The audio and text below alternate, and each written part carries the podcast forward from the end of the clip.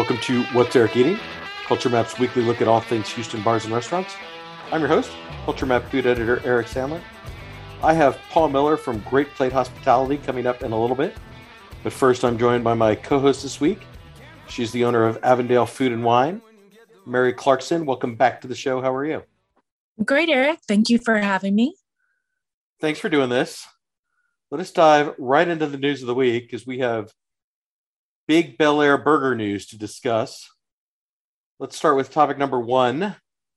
Bellaire Broiler Burger has made its triumphant return. For now, it is operating as a food truck while the restaurant space is under renovations. They'll be completed in a few months, and then it will resume its regular service. Mary, let me just throw it to you.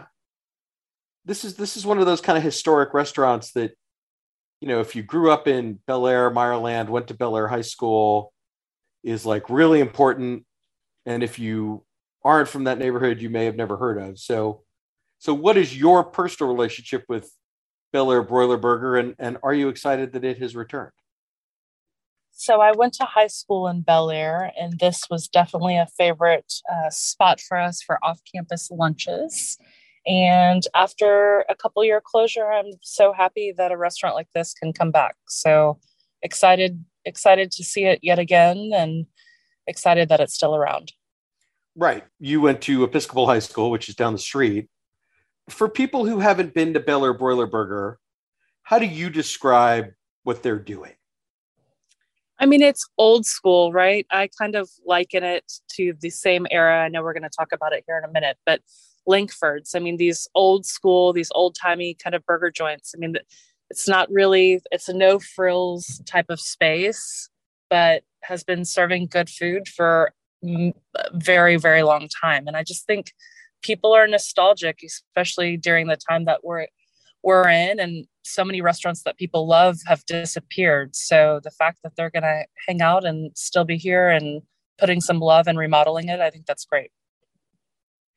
Yeah, no, I will say this is Jason Scheinthal, who was the owner of 1836, a bar in Upper Kirby that kind of opened right before the pandemic and closed earlier this year, is responsible for reviving Bellaire Broiler Burger. And previously he had also purchased the recipes and the intellectual property from the Roadster Grill, which is a Greek diner that operated in Bellaire for a long time. So he's going to do both menus at the same space. And it really does. It just kind of feels like this, you know, retro, charming, you know, very familiar, very neighborhood oriented, you know, very reasonably priced, you know, kind of dual concept that, you know, really speaks to people in the area. I mean, this was a very well-read article on Culture Map, and I think that's a testament to the kind of role Bellaire Broiler Burger played in people's lives. They felt a connection to this restaurant, you know, those thin patty kind of diner style cheeseburgers. You know, he's going to bring back some of the other stuff, the chicken tenders, the chili, that people really loved.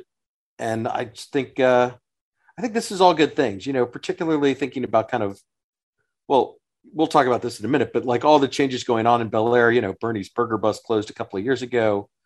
And so, you know, you've got Jack's Grill, that's a neighborhood institution, but there's a relative dearth of kind of burger options. And this will definitely be welcomed by people in the area. Especially, I think, price conscientious people right now. I know inflation's hitting all these restaurants very, very hard, but an affordable burger joint will be much loved by Bellaire. Very family-friendly neighborhood. Yeah, I mean, the burgers are like $8 or $9, and he's going to add combos with fries and a drink to kind of help people out. But, you know, the biggest complaint is it's more expensive than it used to be. And the answer is, yeah, of course it is, because the cost of beef is higher. You know, paying cooks an affordable wage, you know, a livable wage is a lot more expensive. So yes, it's more expensive. And to Jason's credit, I think he said, you know, if he can get his cost down, if the cost of beef decreases, he'll pass that on, because he recognizes, he knows their role in the world. It's not some super fancy premium burger place. It's a neighborhood, come as you are burger joint. I love that, especially for Bellaire.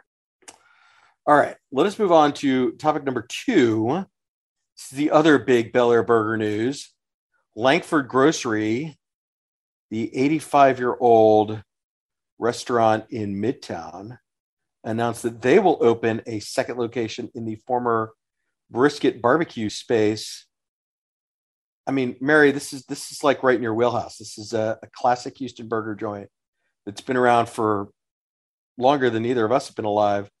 What is your take on Lankford, and what do you think about them seeking a second location in Bellaire? Well, I love the original Lankford location, and I think it's going to be really hard to duplicate that, that atmosphere, that ambiance, those picnic tables outside. But if the food is anything like the original, I'm absolutely here for it and excited for it. Yeah, I will say it had Lankford and Blue Dorm recently partnered on a weekend burger pop-up that I went to. It had been a number of years since I had been to Lankford prior to that, but it's a very easy restaurant to love. It's got that kind of old school Texas charm, you know, with the old signs on the walls and the roll up garage door and the picnic tables out front. It's hidden away in a neighborhood, you know, these thick, beefy burgers with, you know, you can get them with, you know, lettuce, tomatoes, mustard, mayo, or you could get it topped with mac and cheese and a fried egg. It runs the gamut. And there's a real charm to that. And so I think super affordable. Yes. I mean, I think most of the burgers, as far as I could remember, all of the burgers are under $10 or around $10. Maybe they've gone up a little bit, but, and it's very much like a cross section of humanity. One of those kind of Houston experiences where you'll see, you know, guys that pull up in Mercedes wearing Rolexes sitting next to a bunch of guys on a lawn crew that are taking their lunch break. So, it's got a real charm to it. Absolutely. So what do you think Lankford needs to do to kind of bring that magic to Bellaire at this new location? I think as much as possible, kind of a vintage design to it. Like, don't make it look too shiny and new. Things that people like about Lankford is the age that you can see in the building. And I don't know, that location's very unique, right? It's not a towering, imposing space. It's a tiny little house. The majority of the seating, well, I say the majority, a lot of the seating is outdoors, and it's just a friendly atmosphere and great hospitality. So as long as they can transfer that to the new location, I think they'll do great. No, I agree. And I think they are taking some important steps to, you know, prepare themselves for the new location. You know, they're going to do dinner. So, you know, they have all these great weekly specials, you know, enchiladas on Tuesday, chicken fried steak on Thursday. You know, they may find a permanent place on the dinner menu, which I think would be really smart. They're going to add a full mixed beverage license, so you can get cocktails and maybe a boozy shake. That opens up a lot of happy hour options for them, you know, would help them round out their brunch service. But, you know, I mean, I talked to Paul Pryor, who recently, you know, his family has always owned the restaurant. He recently assumed control of it. You know, this is something he's wanted to do for a long time. And he's not doing it lightly. I mean, he understands the value of the Lankford brand. He thought about locations in the Heights and some other places, but he's got a real base of customers, Galleria, Bellaire, Meyerland, who are clamoring for this and who have been incredibly excited about this news. So, you know, I think this has a lot of potential. It was, I'm not kidding you, every single Friday of law school, that's where we went. And, you know, it was a place we could afford in law school that you could have a good time, have a great meal, get together with 6, 8, 10 of your friends. And if that atmosphere translates to here, I think they'll have brand loyalty for sure. All right, so I have to ask, what is your Lankford order? Oh, I'm a simpleton. Just a single patty, crinkle cut fries, and a soda. Very good. All right. For me, that Thursday chicken fried steak special is pretty delicious. It's been a while since I've had it, but I have fond memories, and I think this news will prompt a revisit to check in on it and see if it's as good as I remember. Let us move on to topic number 3.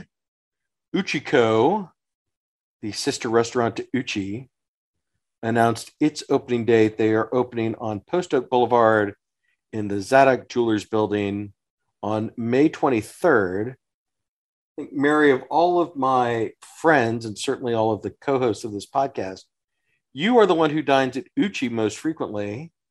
You go to Austin on a semi-regular basis. So what is your take on Uchiko, and how is it different from Uchi? Ooh, good question. I don't know how big this space is, but I imagine just given the scale of the site, it's going to be quite a bit bigger than the original Uchi here in Houston, and definitely a lot bigger than the OG Uchi in Austin. It offers, you know, I think of people like my mom who is not a huge sushi fan. And I kind of think that Uchiko helps bridge the gap between people who are more traditionalist for sushi, and it offers more extensive options that are not necessarily just raw fish. So it's a little more mainstream, I would say, than Uchi, in my opinion.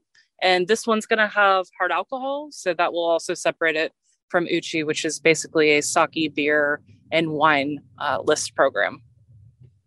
No, I think that's right. And, you know, in the press materials, they sort of describe it as, you know, it has this robotic grill. And so you get more cooked items or items that are smoked and cured. And that's kind of what sets it apart. They're going to do a dry aged duck dish with charred cabbage. They're going to do, you know, a pork belly dish. They've got some sort of big plans for this place. And yes, I think, you know, having a full bar, being able to sell Japanese whiskey, especially, I think will really set them apart.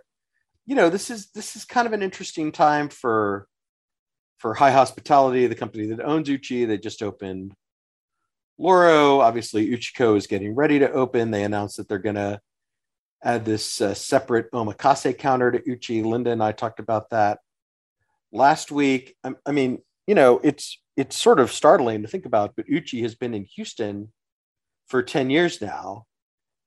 And so this is kind of Hai really like stepping up and, you know, really expanding their presence in the city. I mean, I remember when Uchi opened, it was so exciting. And I said this last week, you know, it felt like every chef was kind of celebrating their birthdays there. I mean, do you have the sense that Uchiko's opening will have that same level of excitement, or like, what are your expectations? I think, you know, I'm not going to put Hai Hospitality in the Major Food Group category, which is another big corporation, but it's getting there. I mean, they are a real deal, you know, large corporation at this point. And so I think things feel a little more corporate than they used to. I remember when Uchi opened in Austin when I was in college, and it felt like something I had never experienced before. And that sense of wonder and, you know, going to a place that the offerings were more than just California rolls and kind of the typical sushi that I grew up with, at least here in Houston.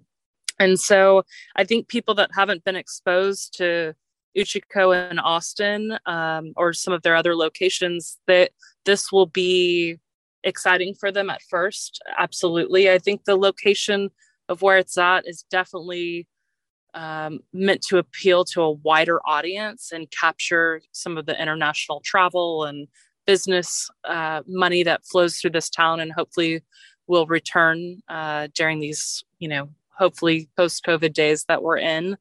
And so I think it's going to be balancing a lot of different things, its original identity with where it's going, which is a big company. Right. I mean, there are now, you know, Uchi locations in Austin, Houston, Dallas, but also Denver and Miami. You know, mm-hmm. A couple of years ago, the company got, I don't remember, I think the adjective was substantial, an investment by KSL Capital Partners, a private equity firm that's fueling a lot of this growth. And certainly, you know, they have Loros in Houston, Austin, and Dallas.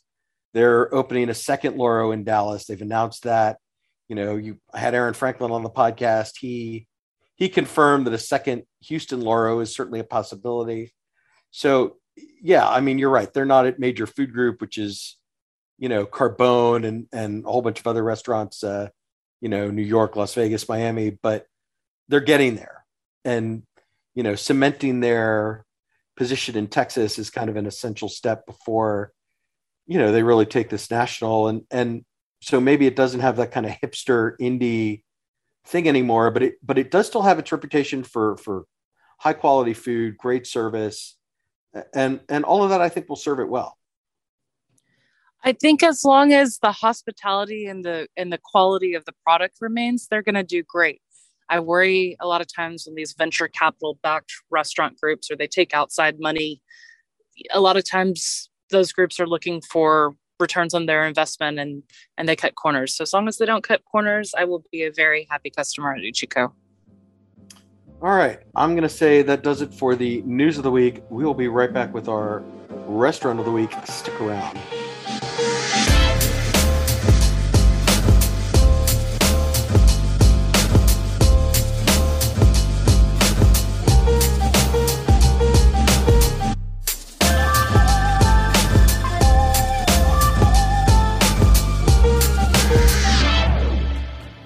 This podcast is brought to you by Green Street.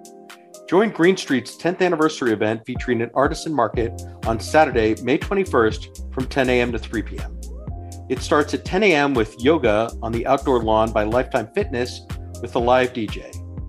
At 11 a.m., shop the vendor market with 50 plus vendors, artisans, and makers curated by BLCK Market and the Brunch Market on the second and third floors. And at 3 p.m., it's Astros Happy Hour. Watch the Astros take on the Rangers that evening at Green Street's on-site restaurants and bars, or you can snag a free 30-minute B-cycle and ride to Minute Maid Park to take in the game in person. The event is free to attend, and paid parking is available at the Green Street Garage, which is located at 1320 Fannin Street. For more information, go to greenstreetdowntown.com/calendar. That's greenstreetdowntown.com/calendar. Mary, for our restaurant of the week, I want to talk to you about Marmo. This is the new Italian steakhouse in the Montrose Collective. It comes from Atlas Restaurant Group, the Baltimore-based hospitality company behind Loch Bar and Ouzo Bay in River Oaks. I had Scott Soma from Atlas, who's their director of operations, kind of overseeing all three properties, on the show a couple of weeks ago. We talked about Marmo pretty extensively, but when I talked to Scott, I hadn't eaten there yet, and now I have with you. So let me throw it to you. What did you think about our dinner at Marmo? I was honestly very pleasantly surprised. I think I went into that dining experience thinking something's going to be amiss.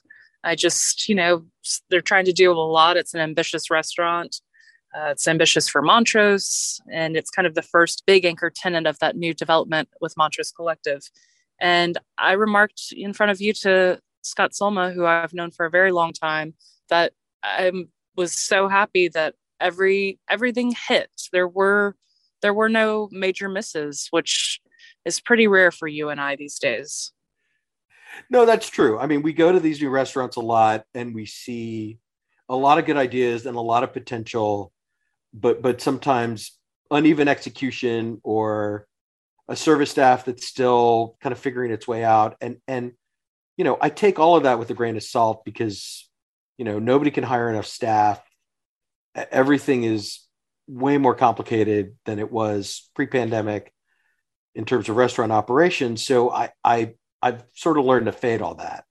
But yeah, we found a very polished version of Marmo, and I don't know, what were maybe your two or three favorite dishes from that night? Because I definitely had a few.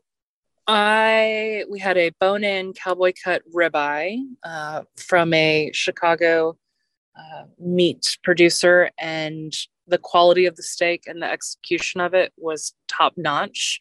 And all of their pastas, honestly, I had some favorites more than others, but my personal favorite was the sea urchin and squid ink pasta dish. Very rich. I would recommend a shareable dish for sure, just to get a couple bites of the flavor of that dish. And also the crudo that we had was delightful. I mean, it really hit high notes on both seafood, pasta, and steak, which usually, you know, a steakhouse, I don't typically like a lot of their seafood dishes, or they don't execute their sides as well. And here they executed on all fronts. No, I agree with you. I mean, that squid and campanelle, as you said, with the blue crab and the uni cream sauce, so decadent. You're right. I don't think I would want to take it on as my only dish or my entree, just because it's so rich, but it was so flavorful and so easy to share. Lobster ravioli had terrific, lobster flavor, a lot of sweetness. It's so easy for that delicate flavor to get overwhelmed in a dish like that. This was really spot on. I thought the meatballs were terrific, a blend of beef, veal, and pork, which is a super classic Italian approach, just rich and flavorful and satisfying.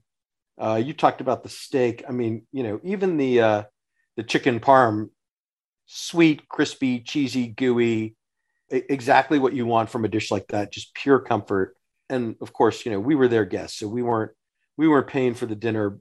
This is not an inexpensive restaurant by any stretch of the imagination, but we were there on a weekday night and the dining room was full.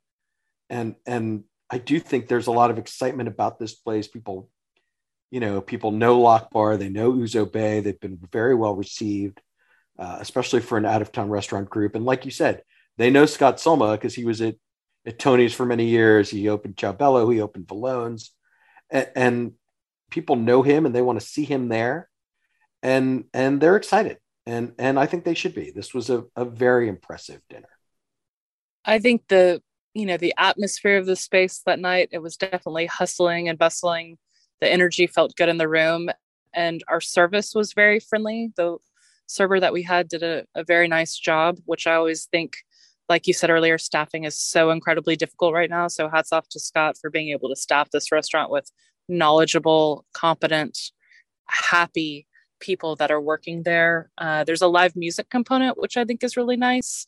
I know Loch Bar also has a live music component. And so I think that's kind of cheers up the room for sure. And the wines, albeit the markup is expensive, but there were some nice selections on there from smaller producers and importers. And it's always nice to see that there was thought and care that went into the wine list. So I was very pleased with the wines that we had that night. Yeah, I think, obviously with the steakhouse, especially in Houston, you got to have the big California names that everybody knows, but Scott knows his Italian wines and they have a sommelier in the group. And so they've got some fun Italian choices that are very food friendly that I really enjoyed.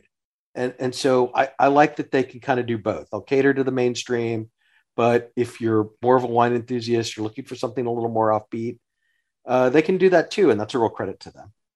Absolutely. Yeah, we had some fun and playful and natural wines. So always a delight to see some non-obvious choices on a wine list of a restaurant this scale.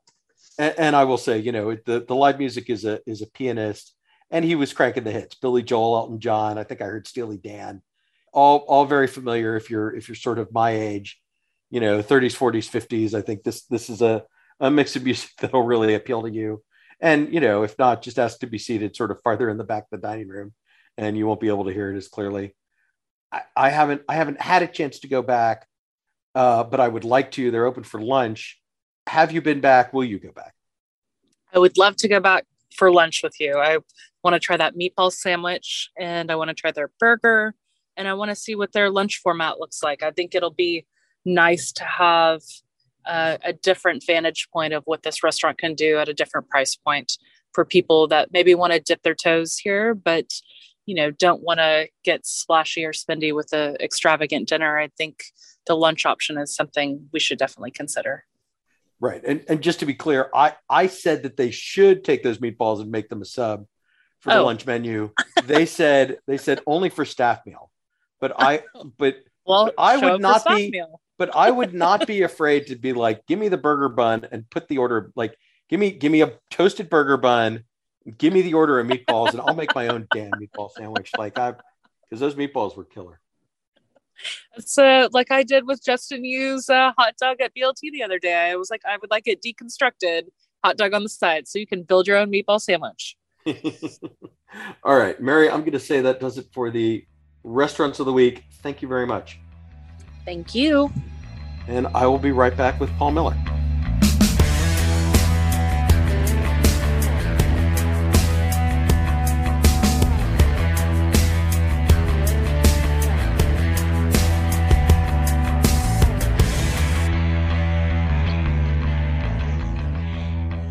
I am joined this week by the owner of Gr8 Plate Hospitality.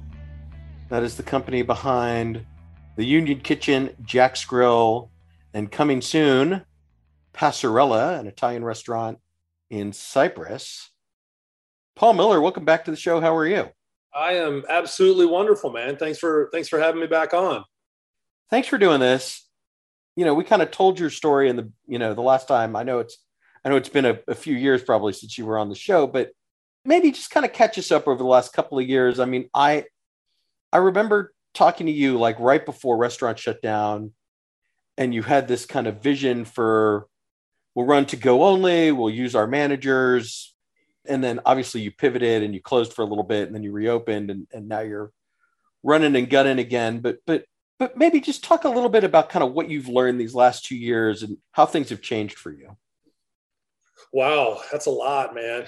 I know we're starting deep. I know you can handle it. The thing when I have conversations about this, the thing I always start with is before COVID, I had 2 less restaurants and I had a little over 500 employees. During COVID, we opened 2 more restaurants, a Union Kitchen and a Jack's Grill out in Katy. And currently, I've got about 340 employees.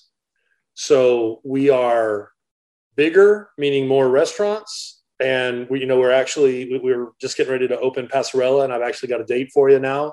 But I have fewer employees, man. And if I had my way, I would be closer to 600, with our hourly staff members, front of the house, back of the house, managers. I think what we all kind of learned to do during COVID was to do more with less. And the people that are in the building take on more responsibility.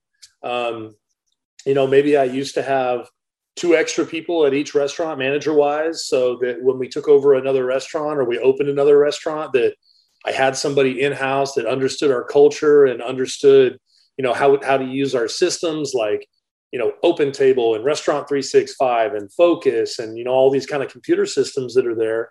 And you just don't have that now.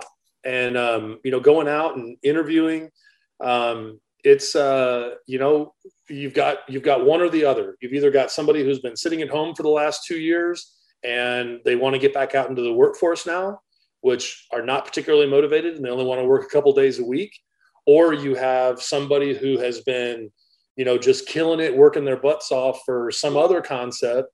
And they want, they've just got this list of demands that are so high because they're probably relatively happy where they are. So, finding some people that fit what we're looking for is, has been difficult. But, as far as pivoting, I would say smaller menus, doing more with less, higher quality ingredients, ordering systems and inventories that are much tighter than what they used to be, smaller inventories on liquor, wine, and beer, a much more focused wine menu, a much more focused cocktail list. Man, I could go on and on.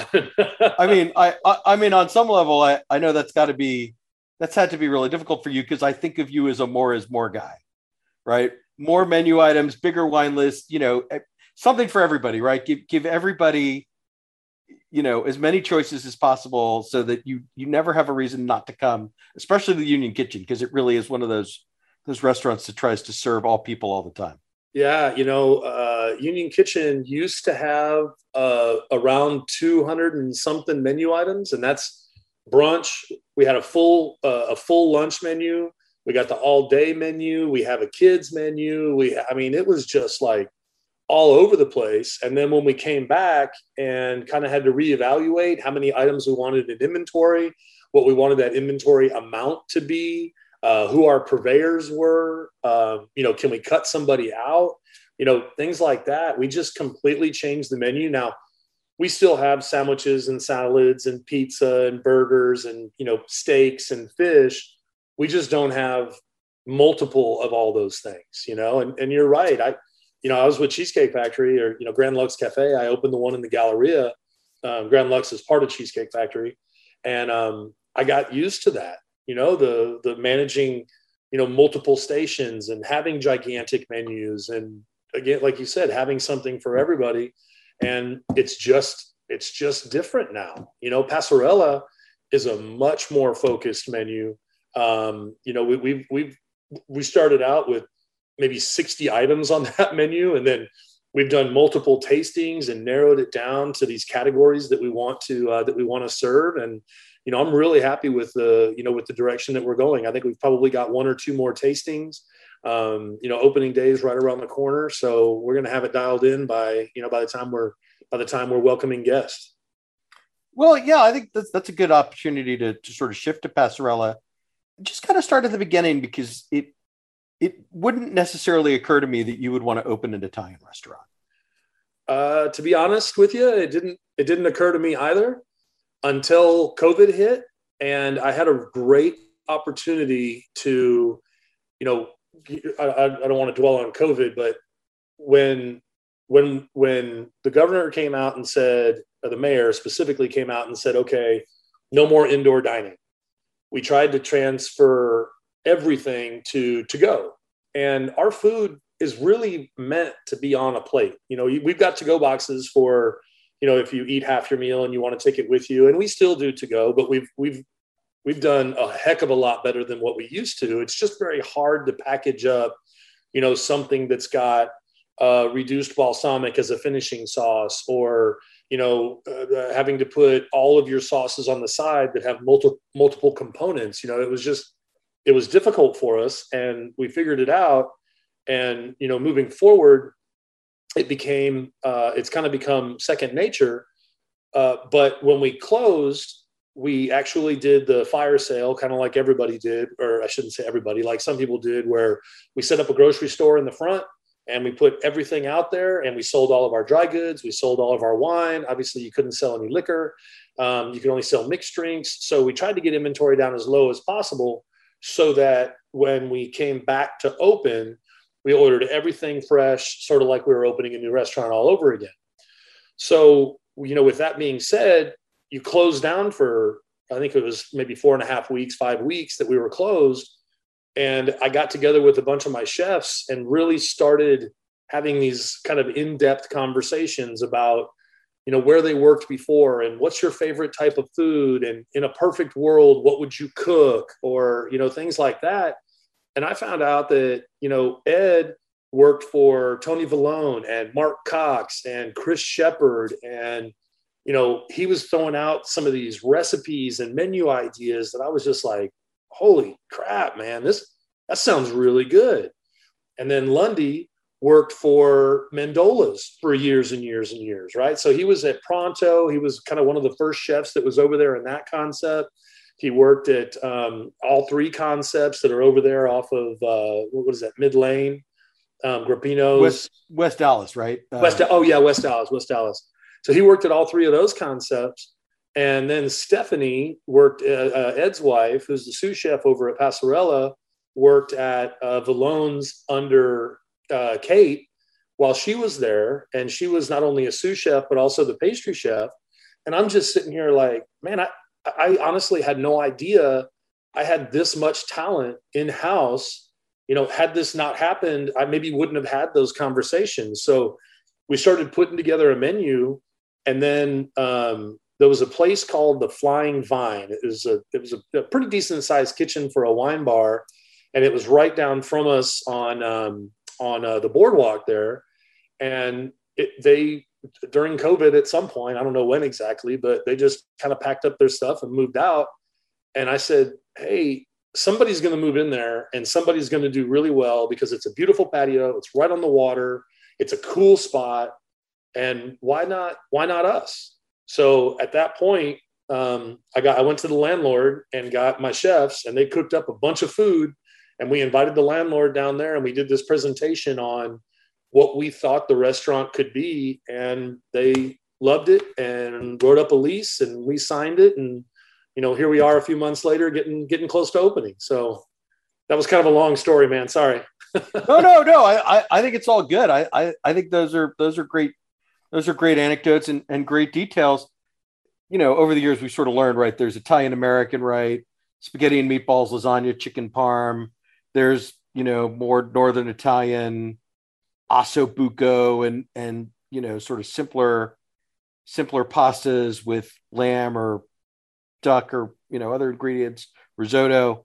Where does Passerella fit, and or are you kind of doing your own thing?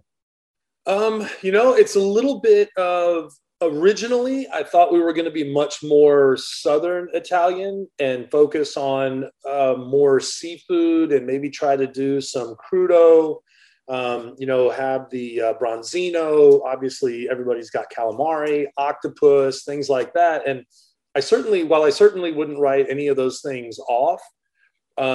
These guys do a great lasagna.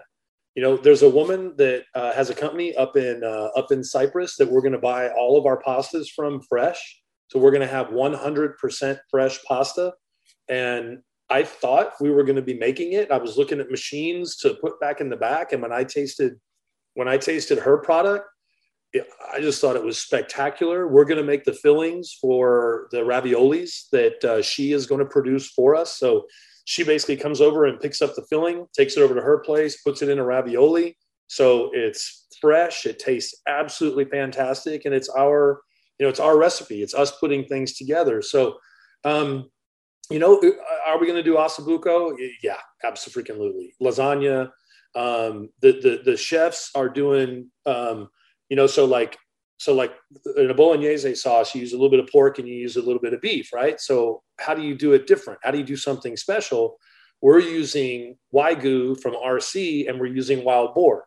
So you've got the pork, which is the wild boar. You've got Wagyu, which is, you know, just a fantastic product. And RC Ranch is a great, you know, purveyor and a great partner. So this bolognese with, whether we do it with a fettuccine or a pasta or a spaghetti. I think we're going to do it with a radiatore, which is sort of a curly edged pasta. So it's got the ridges. Yep. It grabs a hold of that sauce and the meat. You know, those are the kind of little curveballs that we're really trying to focus on. And I've learned more about, I always loved Italian wines. So Matt Stevenson and I building that list is something that I'm just having an absolute blast with. But between Chef Lundy and Ed and Stephanie and the, you know, the fresh pastas that we're bringing in, it's just kind of fun to put things together, man. I learned that the majority of the Italian food that in America we eat has been morphed in New York, and it's kind of grown its way all the way across the country. You know, a lot of this stuff that's traditional Italian that you've always thought was traditional Italian is not. Like a meatball is not traditional Italian. Right. So, they're much smaller, right? Like, yeah. So it's, you know, it's an education as much as I think it is an education for me, as much as it is identifying specific ingredients that we think are fantastic. You know, all the microgreens that we're using for garnish and in dishes, we're buying from a local distributor in Cyprus. The pastas are all fresh. And I'm sure you know this, but anybody out there that's listening, you can tell the difference. You can tell the difference between a dried pasta and a fresh pasta. And I used to say that was BS. You could not. But now, after eating pasta for the last 6 months, like literally on the daily, I can tell the difference, man. It's pretty impressive when you eat stuff that's fun. But there's also, how many new Italian restaurants have opened up? I mean, I've been to Trattoria Sofia 100 times. I've been, you know, there's several.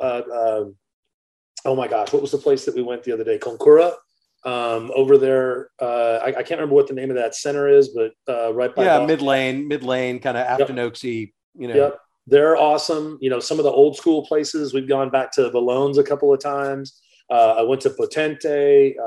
I mean, it's just like we're kind of going all over town and seeing what, you know, what people are doing well and, you know, what the dishes are that we like. And then how can we create them where you're just not going out and, you know, knocking somebody off. You've got to do something that's original and interesting and, you know, something that somebody wants to come back for. So, well, I mean, you know, you could even go a little farther if you wanted to, because, you know, if you think about it, there's El Braco from Dallas. It's about to open on Post Oak, Shepard's working on Pastore. There's Edda from the Chicago-based restaurant group that's coming downtown. We are swimming, like we are just like awash in, you know, Italian food, Italian inspired food. I mean, even Dialba up in Garden Oaks, you know, is kind of playing in that sandbox. I mean, what is it about Italian food, do you think? Like what has made us so hungry for, you know, pasta and chicken piccata and Caesar salad and all that stuff? That's the easy answer, man. It's during COVID, everybody went to comfort food, man. Everybody, you know, the amount of meatloaf that we've sold, the chicken fried steak, the, you know, just the kind of more hearty, you know, the chicken Parmesan, pistachio chickens, you know, all those things that are just sort of that comfort food type thing people have gone back to. We've sold more truffled mac and cheese in the last 6 months than I think I sold in the first, you know, 10 years of our operation. So it's just, you know, it's one of those things that it just kind of makes you feel good. It makes you feel full. You know, it's very kind of, you know, heartwarming, I guess, or fills your soul or something like that. And Italian food has just been fun to me. It's kind of like, whenever I think about Italian food, it's getting people together and cracking a bottle of wine and getting a big plate of pasta in the middle of the table. You know, we were talking about if we're going to close a day, would we want to close on a Monday or a Tuesday?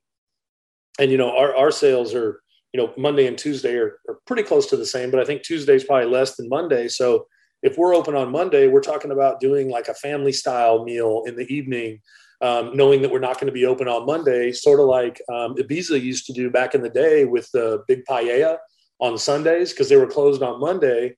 Man, that was my favorite thing to order. I'd go in there and get a big bottle of wine, and Charles was usually running around there, and they'd send out these big old pans of paella, and you literally never knew what it was going to have in there. You know, it was, you know, fish and mussels and clams and calamari and octopus and just all this stuff. And it was fun. So, you know, do we do like a family style pasta and maybe pans of lasagna or things like that? So, you know, there's just so many, not that there's not a ton of options with every other style of food that's out there, but there's just so many options when you look at the menu and you say, you know, where do we want to live, man? Do we want to go way south towards the boot? Do we want to go northern Italy where it's, you know, they've got a lot more land and it's a lot more beef and risotto? You know, do we want to go towards the coast and do the fish? You know, we're talking about maybe dividing the menu up kind of regionally. And, you know, and saying, hey, these are the things from this place and these are the things from this place. And they pair really well with a Super Tuscan or a Barolo or just a Chianti or, you know, those are the things that are a little bit more in flux that I'd love to get you out to the restaurant and have you try some of this stuff and kind of get your opinion on it. So it's that, but being in the restaurant business, man, that's what's fun. Like it's not boring. No, I'll tell you, reporting on the restaurant business isn't boring either. It's fun to observe and think about and comment on. I mean, you mentioned the bolognese, you mentioned the ravioli. What are maybe two or three other dishes that you're just super excited to introduce to people?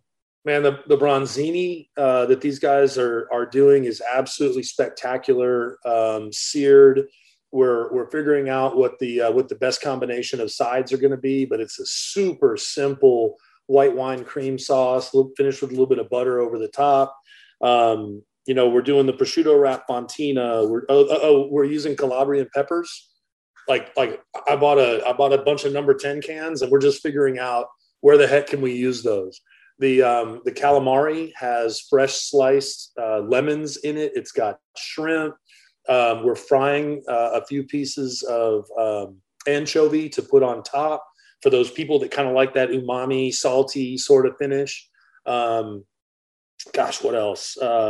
You know, everything sort of has that kind of modern twist to it. We're doing some things with the cocktail list that I really think you're going to like.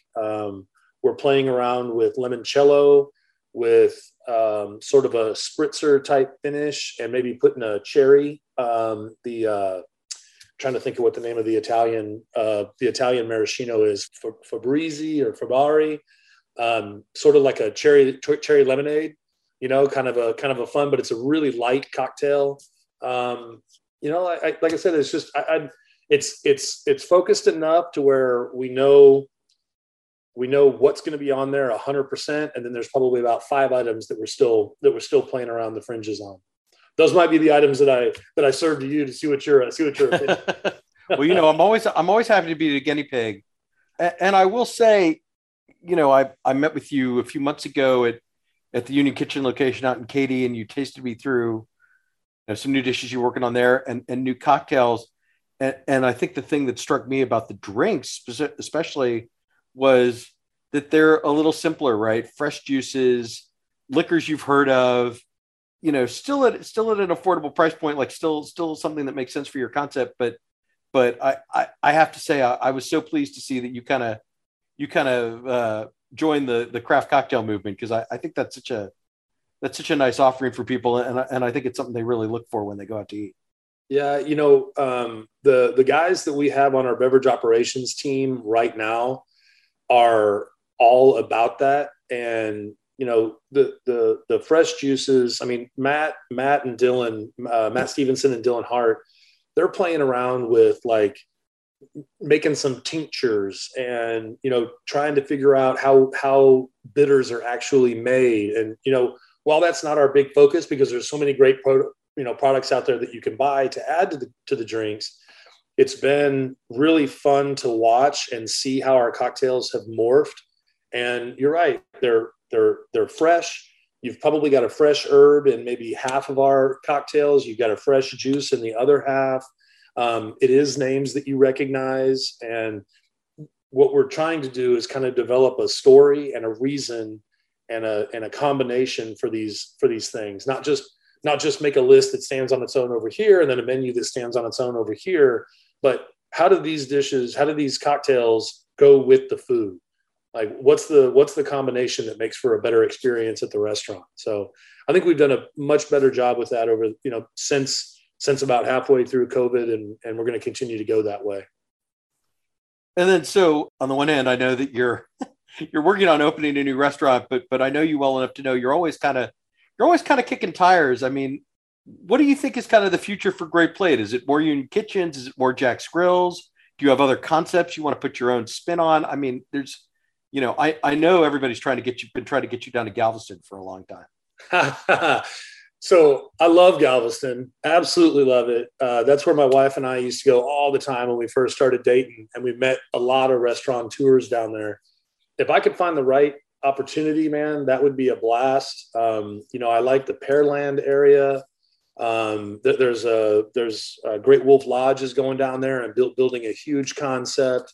You know, like a shopping center on the water and things like that. So there's a lot of really big projects that are coming up. There's on 99 North, there's a brand new area, and I'm trying to think of the name of it. But like thousands of houses that are being built up there. There's a super Target. There's, you know, it's whether it be Tomball or Cypress or, you know, coming further down to Katy, it's kind of right there in that area. Fred Caldwell, who's my landlord at the Boardwalk, is building another boardwalk up north of Conroe. So, I mean, Houston's not getting any smaller. There are so many opportunities to do things. But to me, I think Union Kitchen has legs, and it's got a lot of growth potential, especially, you know, if you're putting them, you know, 10 to 15 miles apart. Passerella, if it hits, and the margins are right and people are liking it and the reviews are good. You know, I'd like to build a few of those around town, because, you know, you and I have had this conversation a bunch of times. I don't want to be on I-10. I don't want a 10,000 square foot restaurant on I-10. You know, that's not my wheelhouse. I really like being in neighborhoods. I like being involved with the community. You know, we just went to the Casa de Esperanza gala last night and heard some really cool stories. And we donated a dinner for 10 and people's houses, and that got bid up and went. It was a great deal. You know, we donated our suite for the Rockets game. Like that's something that we've really cared about for years. There's fundraisers for schools. There's, you know, all those things that I just think when you're in the middle of the neighborhood, you really get considered for. And when people see that, you know, they like it. Like, you know, our regulars are not once a month. Our regulars are like 3 times a week. So that's, you know, that's the benefit of being in a neighborhood and being involved and doing those things. So that's really what I see the future of our concept being. Obviously, large patios, you know, maybe not focusing on 5,000 square feet, maybe going slightly smaller on the inside, you know, being aggressive with the menu. Inflation's through the freaking roof. The cost of everything is going up. There's a recession coming. We all know it. You know, how are we going to react to it? So what we're doing right now is we're already looking at menus for 6 months or a year from now, when people aren't able to go out as much as what they have been, you know, during these last months of progress. And, you know, what are we going to adjust? How are we going to change? How are we going to make sure that we stay the restaurant of choice in our neighborhoods for people to go to? So, you know, it's like, there's never a dull moment, man. If you're not planning 3, 6, 9 months out, you're behind. Well, right. And certainly thinking about how do you keep your costs down? How do you keep things affordable? And it's on brand. I mean, you know, the Union Kitchen, you know, not that people don't celebrate their birthdays or anniversaries there, but it is that weeknight. You know, we are not cooking tonight, but we want a great meal. Like, let's go somewhere with great service and a good wine list. And I think, you know, whatever the future holds economically, I think that will serve you well. I hope so. You know, that was the reason for the diversification with Jack's is, you know, I opened the first Union Kitchen back in 2010, and that was a terrible time in Houston. You know, it was a bit of a recession back then. And, you know, we were just kind of starting to come out of it. And, you know, flash forward 3 years, I was trying to figure out how, you know, if people aren't going to spend $20 at lunch and $35 or $40 at dinner, what's my next thing going to be? And when Jack's came available, when, you know, I was talking to the Griffins and I was able to pick up both the Jack's Grills at the time, their average ticket was like $11. So it was perfect for us to say, all right, you want to go out for, you know, somewhere between $10 and $15, go to Jack's Grill. You want that solid, you know, kind of white tablecloth-ish place, but super casual, go to the Union Kitchen. You know, now with Passerella, you know, we're on the water. So people are going to come in wearing shorts and flip-flops. It's not like we're going to turn somebody away, but, you know, we're going to, you know, Matt's motto that he kind of came up with, Matt Stevenson, was our guests might be casual, but our service is not, you know, so we're going to try to live up to that standard of a finer dining restaurant. And no matter what you're wearing, no matter what you're doing that day, we're going to take care of you and show you a good time. You mentioned that you have an opening date and then you didn't say what it is. So how much longer do we have to wait for Passerella? We're shooting for the 17th. So permits, inspections, all that kind of good stuff, or we're at the tail end. The 17th of this month should be day one. You're the first person to hear it. My wife doesn't even know it yet. Well, that's exciting. I certainly can't wait to try it. You know, the one other thing I want to talk to you about is that, you know, I know, you know, you alluded to the fact you've been eating all this Italian food to kind of do your market research and get ready to open Passerella. But I know that you are a voracious diner at all restaurants all over Houston. And so, you know, I just wanted to ask, like, what have you been to recently that's impressed you? What have you liked? And yeah, start with that. So, you know, not that Blue Dorm is really all that new. I mean, he's been around for a little while, but every experience I've had there has been just freaking spot on. Really impressed. And I've really kind of, you know, I've been to Hugo's new place, the counter service restaurant. Urbe. I met a couple guys over there and had a fantastic meal.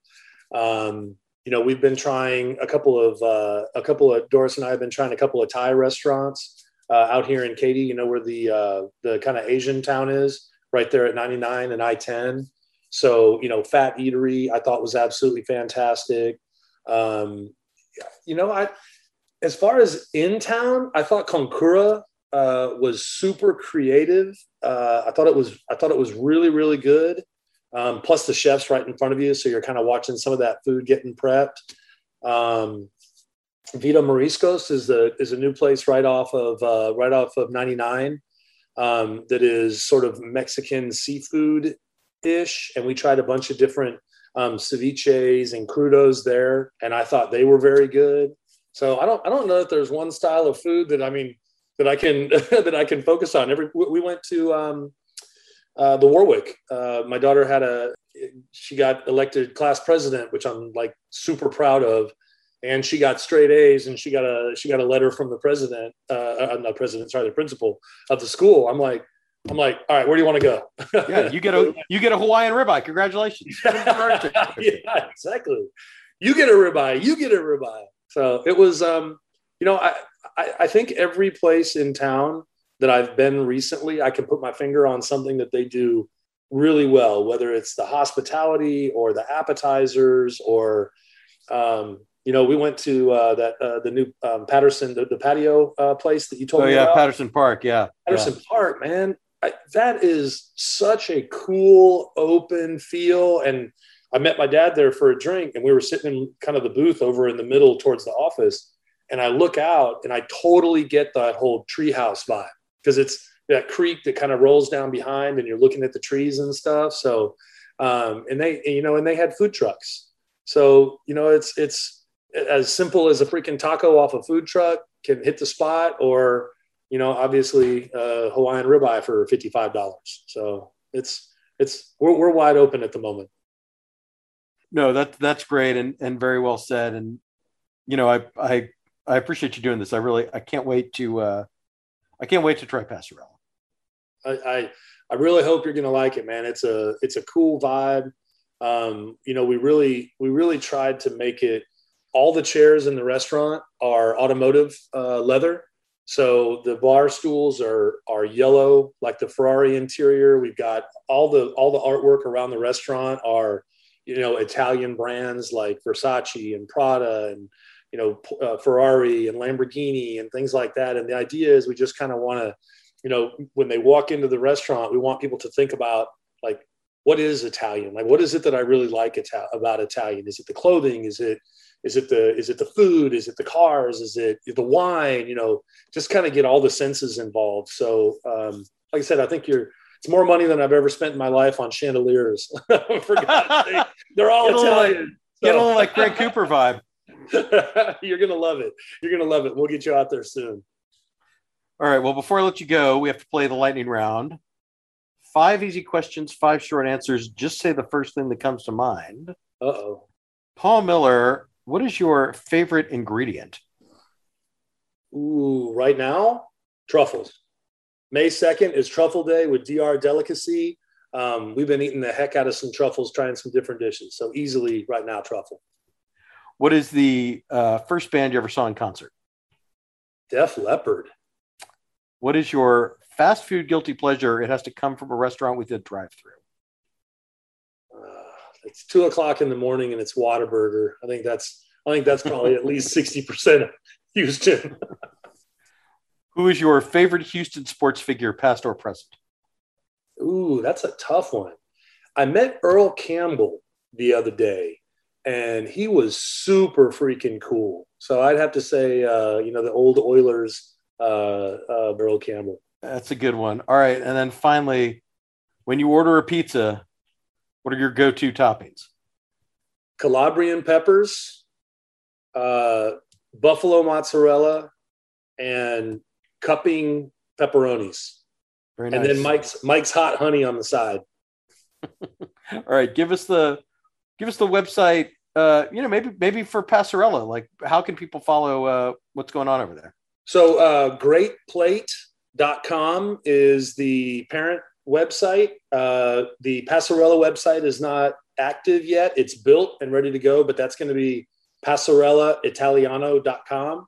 And it'll be up on the website. It should be by the end of this week. So I'm just kind of putting the finishing touches on it, but we're excited to get you out there, man. Thank you very much for having me on. Yeah, man, this was a lot of fun. Thanks again for doing this. Always my pleasure, man. Thank you. You can follow me on Instagram at Eric Sandler. Keep it locked on culturemap.com for all the latest Houston bar and restaurant news. Thanks so much for listening. I'll be back next week with a very special episode that you won't want to miss.